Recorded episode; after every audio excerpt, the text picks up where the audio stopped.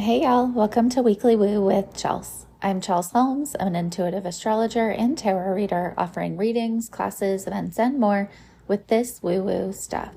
Each week on this podcast, I'll give you a rundown of the astrological energies for the week ahead and some ideas on how you can work with them. All right, so this week starts off with the moon in Sagittarius, and what a welcome change from the eclipse hangover of this past week to feel a little lighter, a little more optimistic about the direction that we're heading in. We also have a big transit first thing Sunday morning with Venus moving into Cancer. And the good news is that Venus in Cancer brings a softness to Mars, who's been transiting that sign for over a month now. So, Venus in Cancer can be really lovely. It's the planet of love and romance, sensual pleasures, self worth, values, money all in the sign that creates the capacity for emotions, for feelings, for intuition. Cancer is the sign that loves nostalgia, the good old days. You may find yourself catching up with old friends or even rekindling past relationships with Venus and Cancer. It is also a very romantic and compassionate time for Venus to be in that sign everyone's intuition around the Venus ruled topics get a little bit of a boost. So, things around money, things around your relationships, you just kind of know a little bit more than you usually would. Venus in Cancer is also about caretaking for ourselves and for others. It's the perfect time to renew your self care routine, whether that's facials or meditation. It's a great time to cook dinner for friends or to just enjoy the memories that you have with each other. It's definitely one of those nostalgic times. On Tuesday, the Sun will conjoin Uranus in Taurus, and this can be an interesting turn of events in the area of your life where Taurus is involved. The Sun shines a light and brings things forward, but it also acts like the cosmic reset button when it transits over a planet. We begin a new cycle with the planet until the next time the sun passes by, often about a year. With Uranus and Taurus, we've experienced a lot of shakeups and things that traditionally felt stable, and it moved into the sign in 2018. So think back then about what big shift happened in your life and how it's continued to change your routine since then. With the Sun conjunct Uranus, we'll get a little glimmer of what shifted in the last year and where we're continuing to free up room for more. Uranus is not just the disruptor, the planet that shakes things up also gives us a little more freedom and it innovates.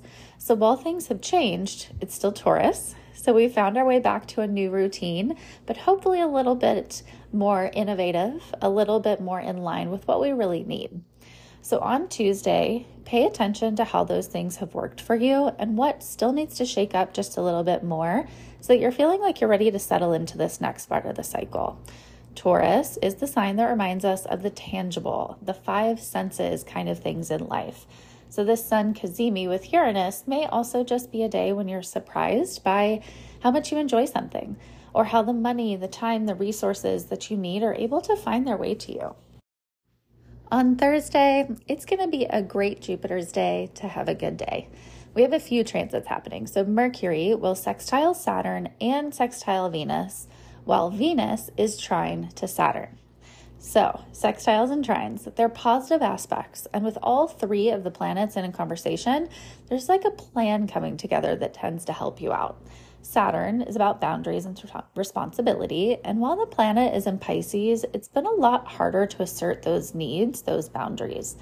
With Venus in Cancer feeling all the feels and Mercury trying to find stability in Taurus, you're feeling like you're able to hold your own in that conversation and get the resources, the time, the opportunity that you need. It could also be a day where things just seem to flow a whole lot more easily with your day to day responsibilities. You're able to really slow down, enjoy the things that come up in a way that brings you a little more gratitude for the abundance that's already in your life. Mercury, of course, is still retrograde. We are reassessing things. And with Venus in Cancer, the sign of nostalgia, and Saturn in Pisces, the sign of daydreaming, this might also just be a day for a fun bit of escaping down memory lane. On Saturday, the day we've all been waiting for, Mercury will station direct, ending the official retrograde period. Can I get a hallelujah. While Mercury retrograde will be over, technically, it's going to take until May 31st for Mercury to reach 15 degrees of Taurus, where it originally began its retrograde. So, any projects, conversations, relationships that have felt stalled out during this retrograde may take until then to like really get going again. Okay, y'all, that is the week for you. This week over on Patreon, I'm dropping a Venus in Cancer ritual to harness the energies of self-love and self-care while Venus is in the sign. You can sign up at www.patreon.com slash this woo-woo stuff. And to book your own astrology or tarot reading, both virtually and in person around Dallas, Texas, you can visit www.thiswoowoostuff.com. Have a wonderful week ahead, and I will talk to you next Sunday.